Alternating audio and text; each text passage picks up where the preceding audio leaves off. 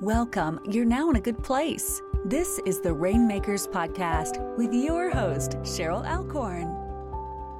Hi, everyone. My name's Cheryl Alcorn, and I'm the author of the Rainmakers Prayer Study Guide. And so today I want to talk to you about some things in the Prayer Study Guide. And just so you know, I do have a website, rainmakersquest.com, and we will be um, actively putting things on the website for you so that way you can participate because our goal is to get you to participate. But not only to participate, but to share the good news through the website and the information that you are learning. You can take that and share with your family, your friends, or do Bible study. Um, I do have a lot of ideas of things that I want to do. Um, and I know that we're in a time of increase. And so I think that we do need to give God more time. And so I want to read something to you on page uh, 65. And when I wrote this, I really, I really felt it was necessary. And I'll tell you why. It was many, many years ago. I was at a small church over in Tulare. I actually went there to visit. There was a, a visitation. And what that means is they were experiencing the presence of God. They were seeing things happen with their church that they had never seen before. And so they kept this church open.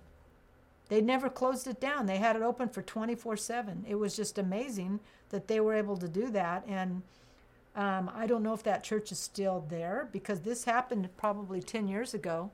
But this is the deal. So my friend said, Hey, let's go over there. And I thought, yes, I, I, I want to know. I, wa- I want to see what is happening in that church. I, I, I want to participate in that. So we went over there, and when we first walked in, there was a communion table. So we took communion, and we were standing in a circle. And all of a sudden, I felt something, and I don't even know how to explain it, but I will tell you this there were people that saw what happened to me.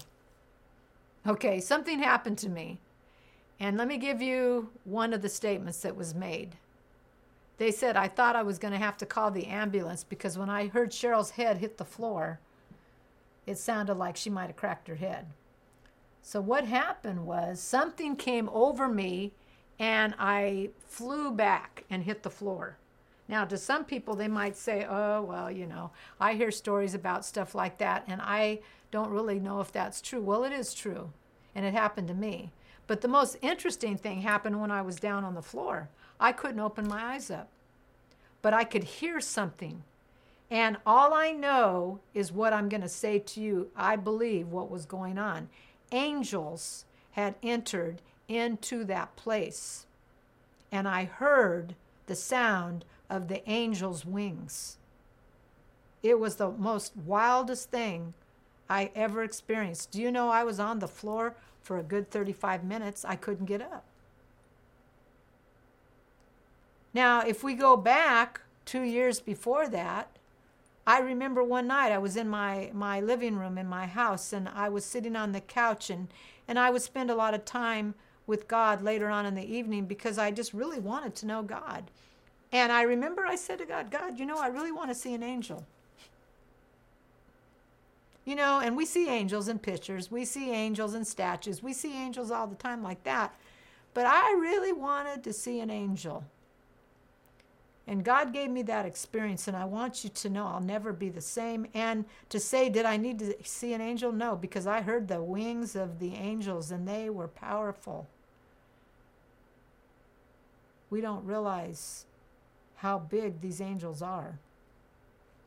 So when I started to write the prayer study guide, God made a point to me to put angels inside of this study guide.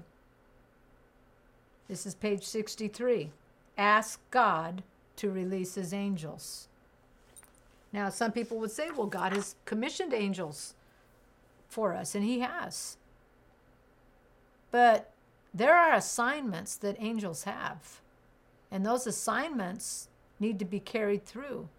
And God has in His Word prayers for us to pray to release angels. So I want to read this to you.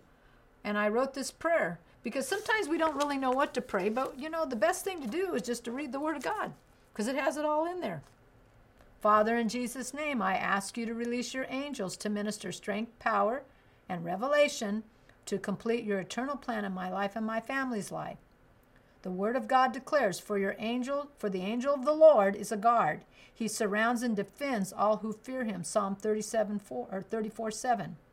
Those who live in the shelter of the Most High will find rest in the shadow of Almighty. Psalm 91 1. When he calls to me, I will answer, and I will be with him in trouble, and I will rescue him and honor him in long life. I will satisfy him and show him my salvation. Psalm 91 15 16. Then we go over to the next page. And it says here, oops, I got to go down here. Praise the Lord, you armies of angels who serve him and do his will. Praise the Lord, everything he has created, everything in all his kingdom. Let all that I am praise the Lord. Psalm 103 20. Father, in Jesus' name, release your angels. Angels are assigned for many things. They are assigned to worship, they're assigned to praise, they're assigned as messengers, they're assigned for protecting, they're assigned to bring strength, they're assigned to encourage. Angels have assignments from heaven and they're actively participating in God's kingdom. And God wants us to actively participate with the angels of the Lord. So I wanted to give you that story about myself and I and I and I want you to know have I seen angels here on earth? Well, even the Bible says that angels come as messengers and they can look human. And I've actually had two encounters like that. And I know when you have an encounter like that, you can't say it didn't happen because there's no evidence against it. It's all for the fact it was an angel. And so I encourage you to believe and I encourage you to read God's word so that way you can experience that level of um, participation with God. How's that? So, Father God, I pray, Father, for every person that's listening and watching, Father, and I know, Lord, that your word says that you've given us angels to guard us, to protect us. And Lord, I pray, Father God, that we will call upon your angels, Lord God, as you've said we can. I believe, Lord, when I was in that car accident, you showed me how exactly what the angels did and how they kept us in our seat when the car flipped. Lord, I, I, I, I, I just don't doubt because I know, Lord, what is possible from your kingdom. So I pray that the people will believe and receive what you've said. In Jesus' name, amen.